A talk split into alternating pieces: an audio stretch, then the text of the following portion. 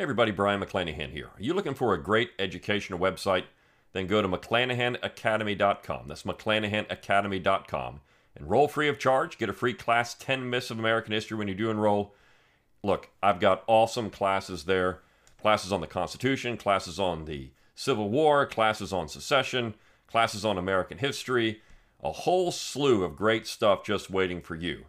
Go to McClanahanacademy.com, enroll, and get a real history education. Is the United States government ready to blot out a racist monument?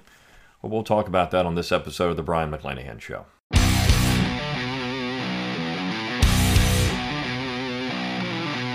It's time to think locally and act locally. Welcome to the Brion McClanahan Show.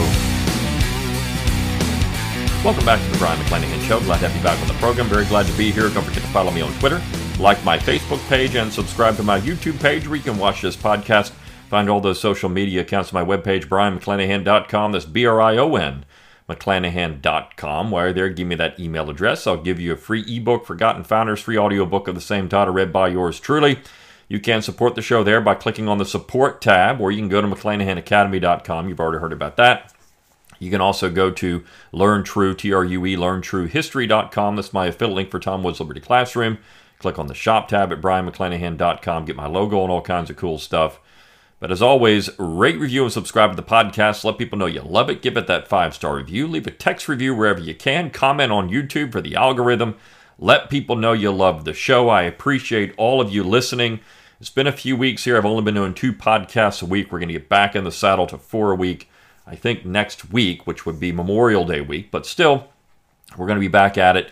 I had a few things to take care of in the last few weeks, so um, I'm sorry for the two times instead of four times, but we're going to be back in the saddle very shortly. So let's talk about the topic, and that is this uh, belief that somehow this racist monument in Arlington is now going to come down and that's going to solve all of our woes in America. Now, there was a piece written at The Nation, go figure, by an art quote unquote historian, Erin Thompson. And I found this piece to be fascinating for a number of reasons. One, it shows you how stupid these people really are because they don't really do any research. They don't go look at anything. They read a secondary source and think that solves, that's conclusively proved their side. It's solved the argument. It's, it's, it's ended debate. That's just stupid. It really is stupid for a historian to sit there and say a debate is over because somebody wrote a book. Uh, I mean, it, it's it's the antithesis of real history and scholarship. The debate's never over. In fact, uh, I think that what you could say about Levine's book, which is what she's talking about now. Uh, the fact is, this searching for black Confederates, as I've talked about on this show, and as I've pointed out in other places, is one of the worst examples of real historical scholarship that's ever been produced in the modern era. It's really bad. In fact, the last part of the book is based on blog posts. I mean, you, you can't make this up. It's based on blog posts. Now, the first part of the book is also based on blog posts. It's actually the weakest part of the book, and that's the part of the book that would seem to have the most juice to it. What Levine does in the last part of the book is simply try to take down some of the modern people who are African American who go out and promote uh, black Confederates. He tries to take them apart and say these people are just not even that smart and they don't know anything. But the first part of the book uh, has his uh, his arguments that no black Confederates existed. It's simply stupid. I mean, it, it's it's really bad scholarship, uh, and that's part of this essay that Erin Thompson has written. She relies on on searching for black Confederates to uh, to make her point. Now, I'm going to talk about this Arlington Monument in, in a couple of different ways. I've actually written a a script for a video that's out at abbevilleinstitute.org and also on YouTube on their YouTube channel where I go through, you know, what's happening with the Arlington Confederate Monument. If you don't know anything about it, maybe you're listening to this overseas. Uh, in the post-bellum period after the war, William McKinley, who was president of the United States, had actually served as an officer in the Union Army, decided that a section of Arlington Cemetery needed to be set aside for Confederate dead. Now, there were already uh, several hundred uh, Confederates buried around Washington, D.C., former Confederate soldiers, and he thought they needed a section of Arlington Cemetery. So he recommended to Congress, uh, uh he made a proposal for these people to be reinterred at Arlington. Congress followed through with that. Uh, the Secretary of War, Elihu Root, didn't really like the idea that much. Uh, but uh, eventually, Congress followed through, and these men were reinterred at Arlington Cemetery. So there's about 400 now Confederate soldiers buried at Arlington. Now, of course, the entire house is a memorial to the Confederacy, as it was Robert E. Lee's house. But the reason Arlington Cemetery is there is because, of course, Montgomery Meigs, who was a Union officer, decided that they needed to plant Union dead in Robert E. Lee's backyard. Of course, Lee's home was confiscated by the United States government illegally. In fact, the Lee family won in court. Uh, it didn't matter because once they had the uh, cemetery in the backyard, they really couldn't use the house anymore, anyways.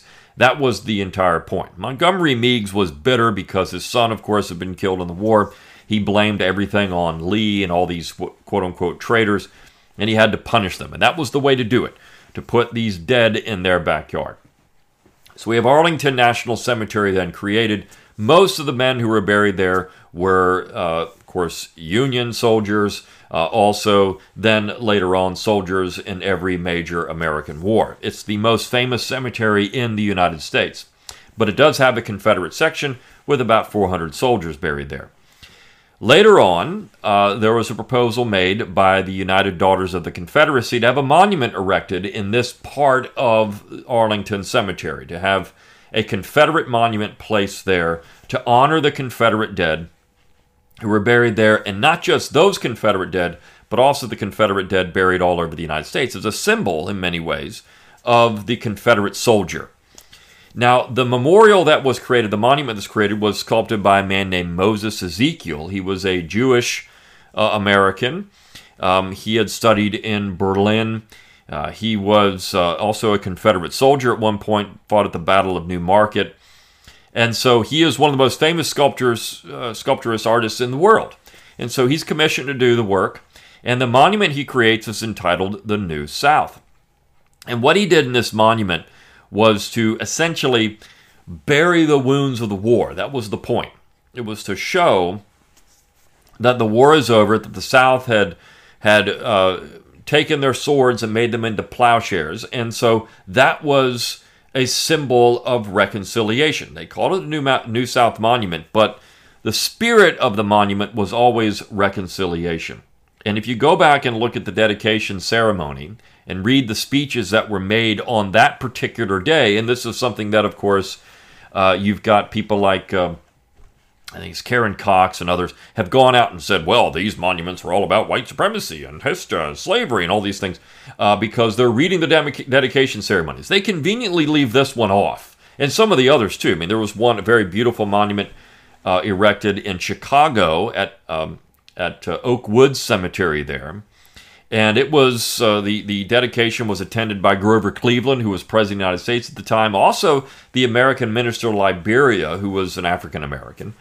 They had no problem with it. It's in a cemetery, and if you go back and look at uh, what people were saying about Confederate monuments when all of this hubbub about taking these things down started about uh, eight years ago, well, we don't want to touch any in cemeteries. We're just looking at those monuments that are in public places like uh, courthouse squares and uh, you know things like that. They need to come down.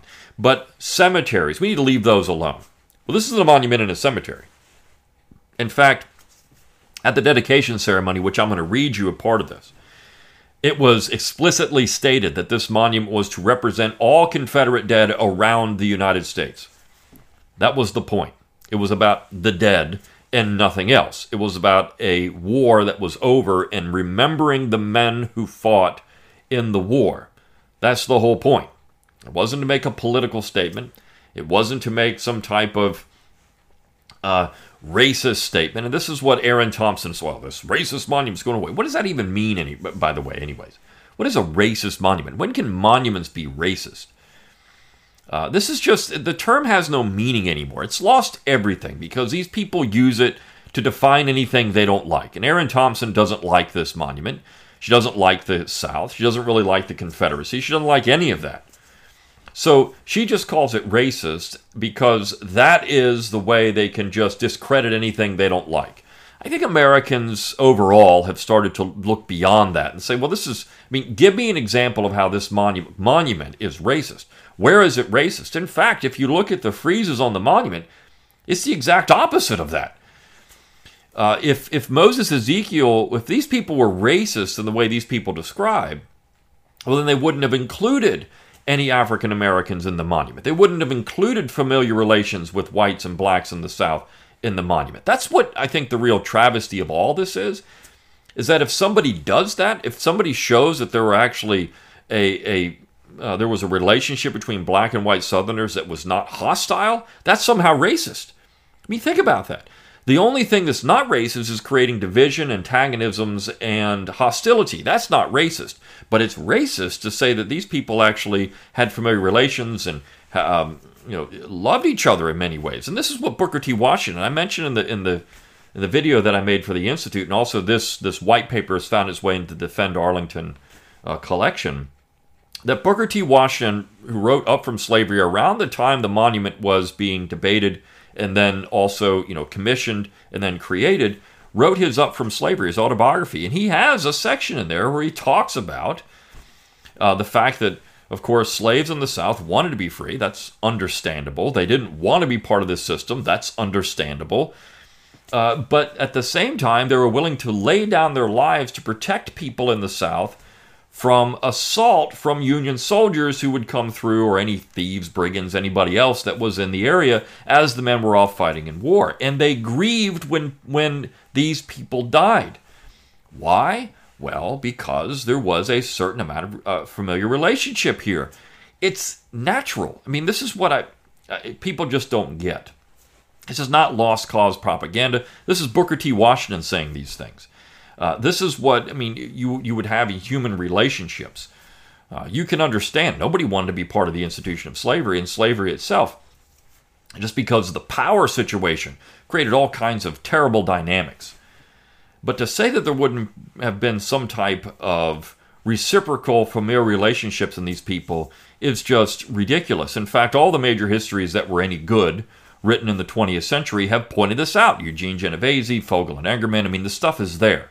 This isn't this isn't you know creating something out of thin air and simply going back and reading you know the Southern Historical Society papers. This is people that have gone out and done actual research, and not by the way Southerners these are people who have done this stuff. Genovese's from New York. Fogel and Engerman are not from the South. In fact, uh, neither one of them really liked the South that much. But what they did when they went out and, and actually did research, they found uh, some very interesting information about the institution in the South. It's not to defend it. In fact, they say it's a horrible institution. Both do. They're not defending it at all. You don't have to defend it simply to talk about the history of it in a way that would be an understanding rather than a than a, a, political uh, uh, uh, polemic or some type of activism. Um, that's what history has devolved into, and this is what Erin Thompson does in this piece at The Nation. So you've got this monument, then, of course, um, Taft, who's president, the United Artists Confederacy approached Taft. He agrees to a monument. Moses Ezekiel sculpts it. And then when Woodrow Wilson is president, it's unveiled. And at that ceremony, you had some really interesting things said about the monument itself from both Northerners and Southerners. So there was there were Northerners in attendance and there were Southerners in attendance. There were people that were representing the sons of Confederate veterans, and there were people that were representing the uh, Grand Army of the Republic, which was the Union counterpart to the sons of Confederate veterans, or I should say the the Confederate veterans, uh, the Confederate veterans, not the sons, but the Confederate veterans. The sons. Um, the United Daughters of the Confederacy were there, the Sons were there, but the Confederate veterans were also there. So uh, this is um, a really interesting uh, monument because it's all about reconciliation. The New South, reconciliation, that's the whole point. Memorializing dead, it's in a cemetery. And if someone like David Blight, this is, I'll, get into this in a minute, but David Blight says, well, I'm all for taking down Confederate monuments anywhere, but not in cemeteries. They have to be left alone. This is in a cemetery. And in fact, the Naming Commission was explicitly told you can't go after monuments in cemeteries. That's where this is. It's in a cemetery. So they violated the charter. They violated all the requirements of the Naming Commission. And unfortunately, the Naming Commission was put into effect because Republicans are addicted to cash when it comes to defense spending. It was a defense spending bill, and the Democrats threw this in there and said, We'll vote for it if you give us this. And people like Mike Rogers in Alabama betrayed his constituents and said, I'm going to vote for it. When Trump vetoed it, they overrode the veto. This is how stupid the Republican Party is. Trump vetoed the bill because he said this was in it, and he wasn't going to go along with it. And the Republicans, the Republicans overrode the veto because cash. This is what I talked about this week when it comes to the the uh, budget and of course the default and all these things. It's about cash. Republicans want to spend it on what they want to spend it on. Democrats want to spend it on what they want to spend it on. In fact, there are some articles now coming out. They're saying in the negotiations, Republicans aren't necessarily worried about cutting too much spending. They're okay with some spending. It's just how it's getting spent. And they want to increase defense spending. You see, they're addicted to the cash too because that to them, the military industrial complex, is essential for their constituents. So, the monument's unveiled and it stands there. It's a beautiful monument. It stands there now for over 100 years. It's been there since the Wilson administration, and somehow this monument has become offensive. I mean, somehow, in some way, the monument now offends people. A monument. It's, it's, it's a benign thing in many ways. It's there as a remembrance. Uh, it's there as a symbol of uh, reconciliation and goodwill and fraternity, and of course to honor all Confederate dead anywhere. Just like the Tomb of the Unknown Soldier is there to honor uh, every soldier that's died and been unrecognized in battle doesn't matter about the people that are buried there. It matters only about the symbol of it. And this Confederate monument is a symbol for all Confederate dead anywhere. This was said at the dedication ceremony.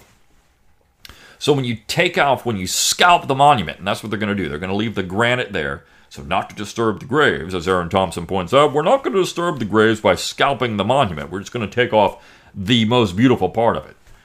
But we're not going to disturb the graves underneath. We're just going to scalp it. And that's somehow going to preserve, um, I don't know, the remembrance of what? We're just going to have this block of granite sitting there. This is just stupid. Uh, these people really are deficient when it comes to any kind of mental capacity. And of course, Erin Thompson is an art historian. An art historian who um, probably would think that. Uh, you know, a painting of a line would be some type of beautiful abstract work of art. She doesn't she wouldn't know beautiful art if it smacked her in the face because that's what exactly what this thing is. It's a beautiful work of art. Just as most of the memorials and monuments put up around the time of, of, of the late 19th century, early 20th century war monuments, north and south, many of them are beautiful. I mean, they're just beautiful works of art. I don't care if you're talking about the monuments in the north or the monuments in the South. The monuments in the South, in fact, when the simple Confederate soldier, some of those just really aren't that spectacular. They were actually mass produced.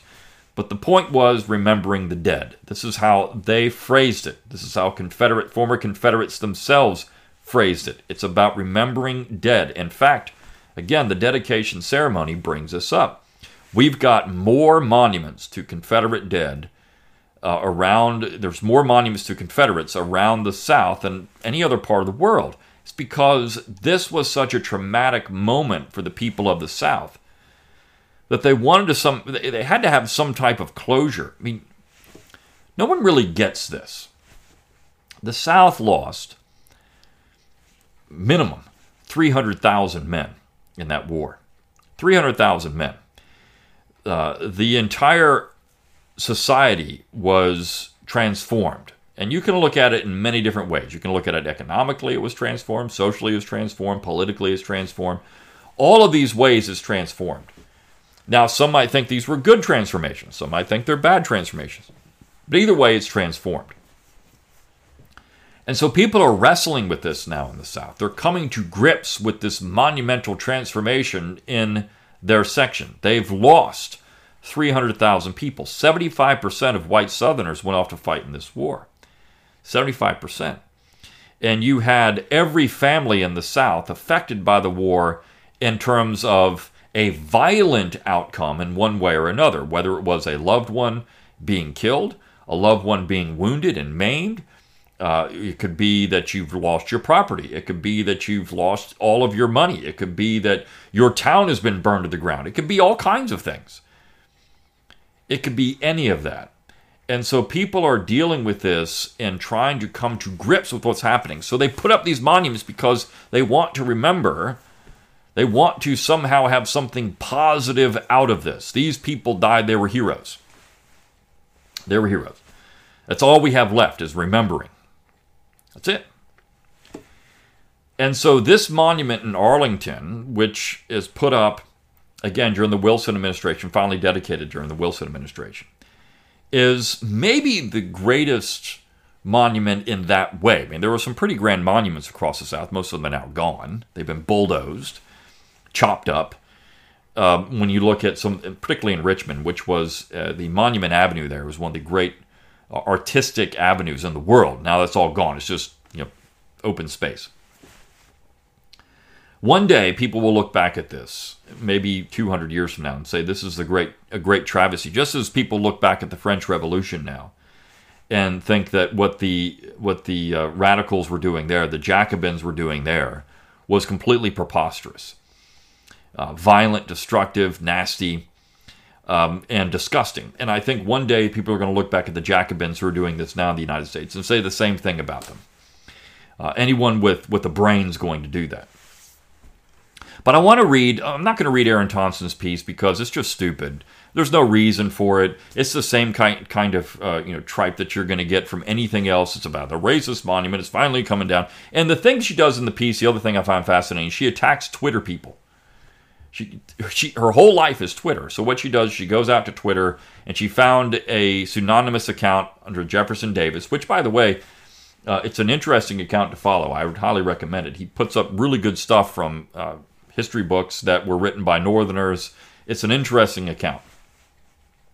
But she attacks this particular account and a couple of others uh, because, well, they attacked her. And she's glad that this monument's coming down, this racist monument, which she, she attacks the lawsuit. She points out some problems with it in her mind and uh, other things. What she doesn't do, though, is provide an accurate history of the entire thing. And, and uh, the account under Jefferson Davis responded to uh, to her. He, he asked to have it published in the Nation. They wouldn't do it. So the Abbeville Institute published it. And um, he pointed out, you know, a couple really important things. Number one, uh, people at the time looked at it as a reconciliation monument. Thompson makes the case nobody ever called it that. They physically called it that. So because they never literally called it the reconciliation monument, we can't call it a reconciliation monument. But um, let's let's see what people at the time, and I'm talking about the dedication ceremony. The dedication ceremony. What did they actually say about this monument?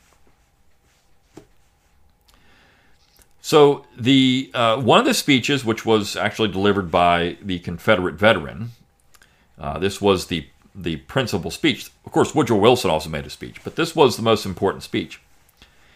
He says, All the South thanks you, Mr. Chairman, and your associates for this magnificent testimonial to its soldiers and its cherished cause.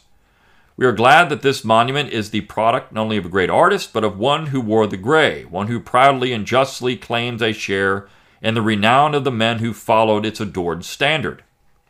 We rejoice to see these last days, the great days when men are big enough and broad enough and wise enough and patriotic enough for their country's good and for their country's glory to blot out every trace of bitterness or of unjustness, and while ignoring and forgetting none of the memories of the past, to look forward with transcendent visions of the future splendor of our common country. Now, what's another term for that? Begins with an R. I'll give you a hint reconciliation. he just didn't use the term, but this is what he's talking about. In fact, this is what William McKinley mentioned. This is what Taft mentioned. This is what Wilson mentioned. All three of these men who were president of the United States, two of them who were Northerners. In fact, Taft made a point when the cornerstone was dedicated to say, you know, look, I'm maybe not the right man for this. I'm a Republican to make this to, to give this uh, the speech here. But I think what this monument does is highlight the best of American society. If you don't believe that, you're really not an American. This is I'm paraphrasing. This is what he said. So now we have dopes like Erin Thompson and Kevin Levine and all these other idiots running around that are saying, well, I mean, we need to take these things down. You uh, Ty Seidule and the Naming Commission. These people really are stupid because they're they're supposedly historians, but they don't actually go out and read any of the history. If you just read this, there's no way you would think this monument has to come down in any way. Of course, Thompson's point is that it shows you a fake history of the South. It doesn't do that at all. Not in any way. We know there were slaves that stayed behind that of course had nursed children and had a, had a, had a bond with children and these kind of things. We know that happened because well, Eugene Genovese and Fogel and Engerman talk about it.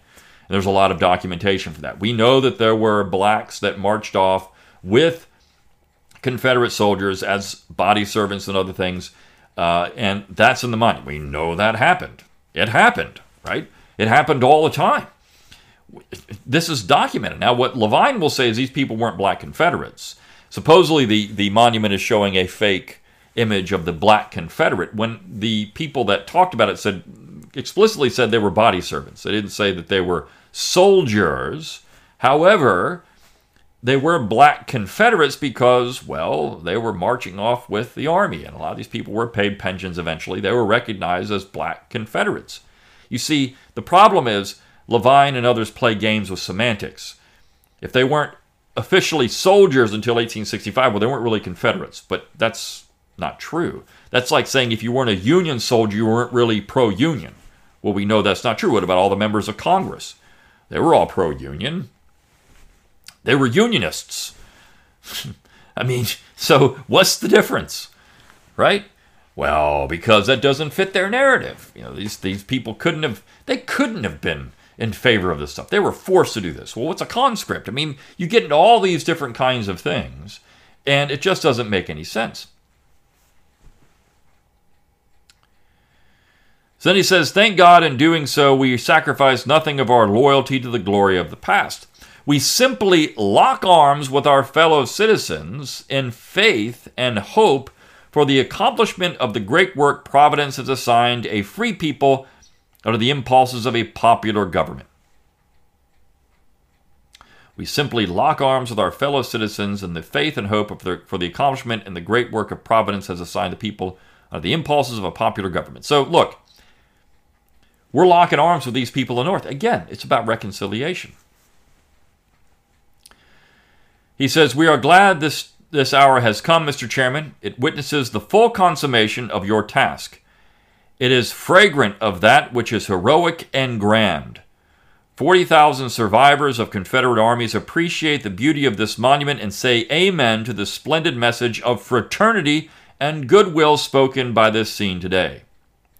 To posterity, the South bequeaths the story of how 600,000 of the pride and flower of her sons struggled with the awful uh, injury of a horrid war to maintain her political faith and integrity. May the hands that fought be the hands that clasp, and the hearts that bled be the hearts that rejoice. Again, what do we call that? Uh, we call that reconciliation. That, that's what this is. Uh, I, I, don't know how else you could say this isn't a reconciliation monument. It's right there in, in black and white. Then, of course, uh, Washington Gardner, who was the commander in chief of the Grand Army of the Republic, uh, made a speech. So, this is the Confederate veteran making a speech. And now you have the commander of the Grand Army of the Republic. And I want to read one paragraph from this uh, because this again shows you this is a Union uh, a Union soldier now. This is a Union soldier. I want to actually read a couple of paragraphs. He says, In the perspective of the receding years, the war looms in increasing proportions along the national horizon. Its great and beneficent results, now everywhere recognized, are gradually settling into the abiding convictions of all intelligent men. For full 80 years, the system of government founded by our fathers was regarded by many as an experiment. Doubting patriots at home and unfriendly critics abroad foretold the coming certain dissolution of the Union. With much show of reason, they declared our government rested upon insecure foundation. Excuse me. The recognized fundamental weakness was a constant menace to the permanency of the superstructure. Prior to the war, the existence of this weakness had, with portentous threatenings, repeatedly manifested itself both in the North and the South. The light of the past, the war for the preservation of the Union and for the settlement by the armament of arms of the great constitutional question involved in seemed inevitable.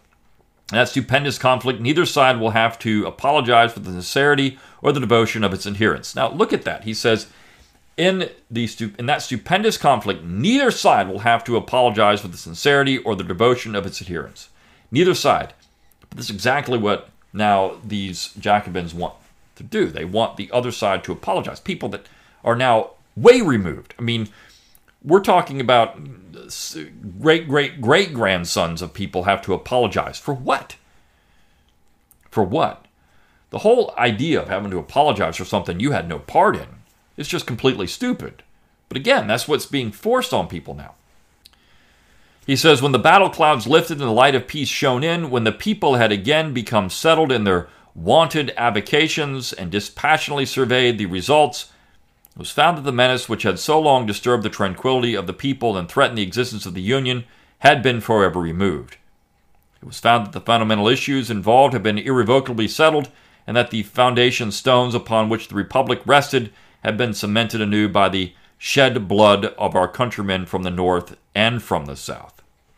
Now we are indeed an indestructible union of indestructible states We are in very truth a government of the people, by the people, and for the people, resting on an enduring foundation. As the fast vanishing lines of the surviving Federal and Confederate soldiers marching side by side in peace and amity enter the twilight and the fading afterglow of life's long day, soon to be forever lost to mortal sight, of one thing we may rest assured, and that is this that is this one thing, as we all die off, one thing is going to be rest assured that whenever and wherever in future the battle line is drawn, there will be found the sons of these heroic lathers and of their uh, scarcely less heroic mothers standing side by side, shoulder to shoulder, in defense of the Union and for the per- uh, perpetuity of the government founded by our fathers. What is that called? Well, that's called uh, reconciliation. And then he says exactly, and a little bit earlier, he says what the monument is there for.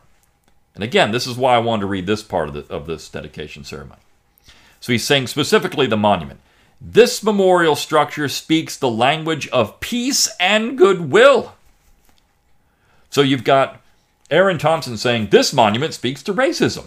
Well, you've got a guy from the Union a Union veteran standing in front of the monument on the dedication day saying, This memorial structure speaks the language of peace and goodwill. That's what it's. So you've got Erin Thompson saying one thing, but then the actual people that put it up saying this. It's Just, this is how stupid these people are. It's like when it gets to the Constitution. They say, well, the Constitution means this. You've got the actual people that wrote it and then ratified it saying it means this. But no, no, no. Today, this is what it means. You see, at the end of the day, all these people like Erin Thompson and Ty Seidule and all these morons running around, all they're really about is their own power. That's it. They want this the it's the ultimate Yankee position. They want to tell people what to do, and if they can't do it, well then uh, they're going to do everything they can to make sure to force you in that direction. You've got a historical document right here saying this is what the monument is about. Not the guy that sculpted it, not the Confederate that would seem to benefit from this, but a Union veteran saying this is what the monument means. I don't see anything where he's saying this monument's about race.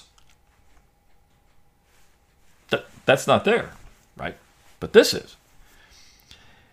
He then says, It says to all who come hither, and read the superscription that the swords and bayonets that once gleamed along the battle's fiery front have been beaten into plowshares and pruning hooks. It declares through the symbolical wreath of unfading laurel held an outstretched hand above the sleeping dead that the spirit of heroic devotion and lofty self sacrifice which they manifested is held in grateful and affectionate memory. I mean, that's what the monument says. This is a man at the dedication ceremony saying, This is what it means. When you come look at this monument, this is what it means. Not all this other garbage that the Naming Commission came up with, or Erin Thompson came up with, or all these stupid historians who are now, I mean, they're not really historians, they're political activists. All these political activists have come up with. None of that. This is what the monument means. They're, they're telling you what it means. And it means reconciliation, as he says over and over. The fact that all these people showed up, the president, his cabinet, other high, uh, others high in the councils of government, and representatives from every section of the country. What it means is that the sectional bitterness and hate long preceding which culminated in the Great War no longer find a place in the hearts nor expression upon the lips of our countrymen.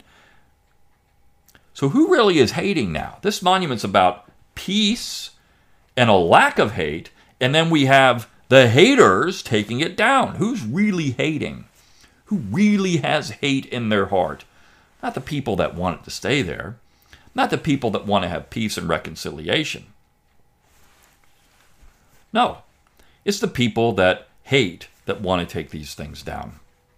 And of course, Gardner said that it was fitting that these Confederate dead would be protected by the national government. Well, what's happened? Are they being protected by this anymore? No, they're not being protected at all. They're being disturbed.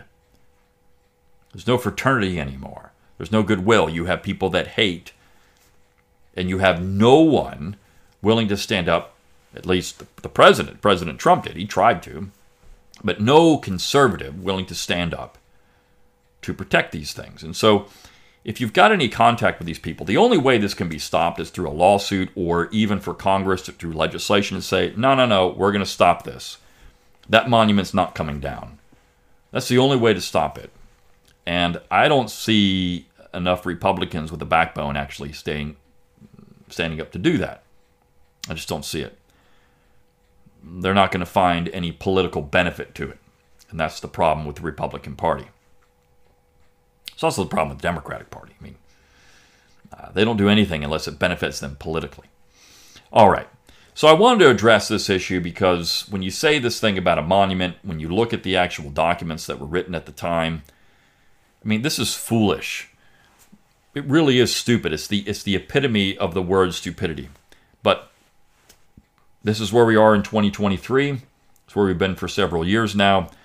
And I don't know what's going to change it unless enough people just get say enough of it and they start putting pressure on people politically to try to do something different. It doesn't matter what party you are, but to try to do something different. We have seen some monuments that you know they haven't been taken down, but uh, we know that uh, in the highest levels of government, we've got a whole bunch of corrupt, stupid people running around, and that's the major issue. All right. See you next time on the Brion McClanahan Show. See you then.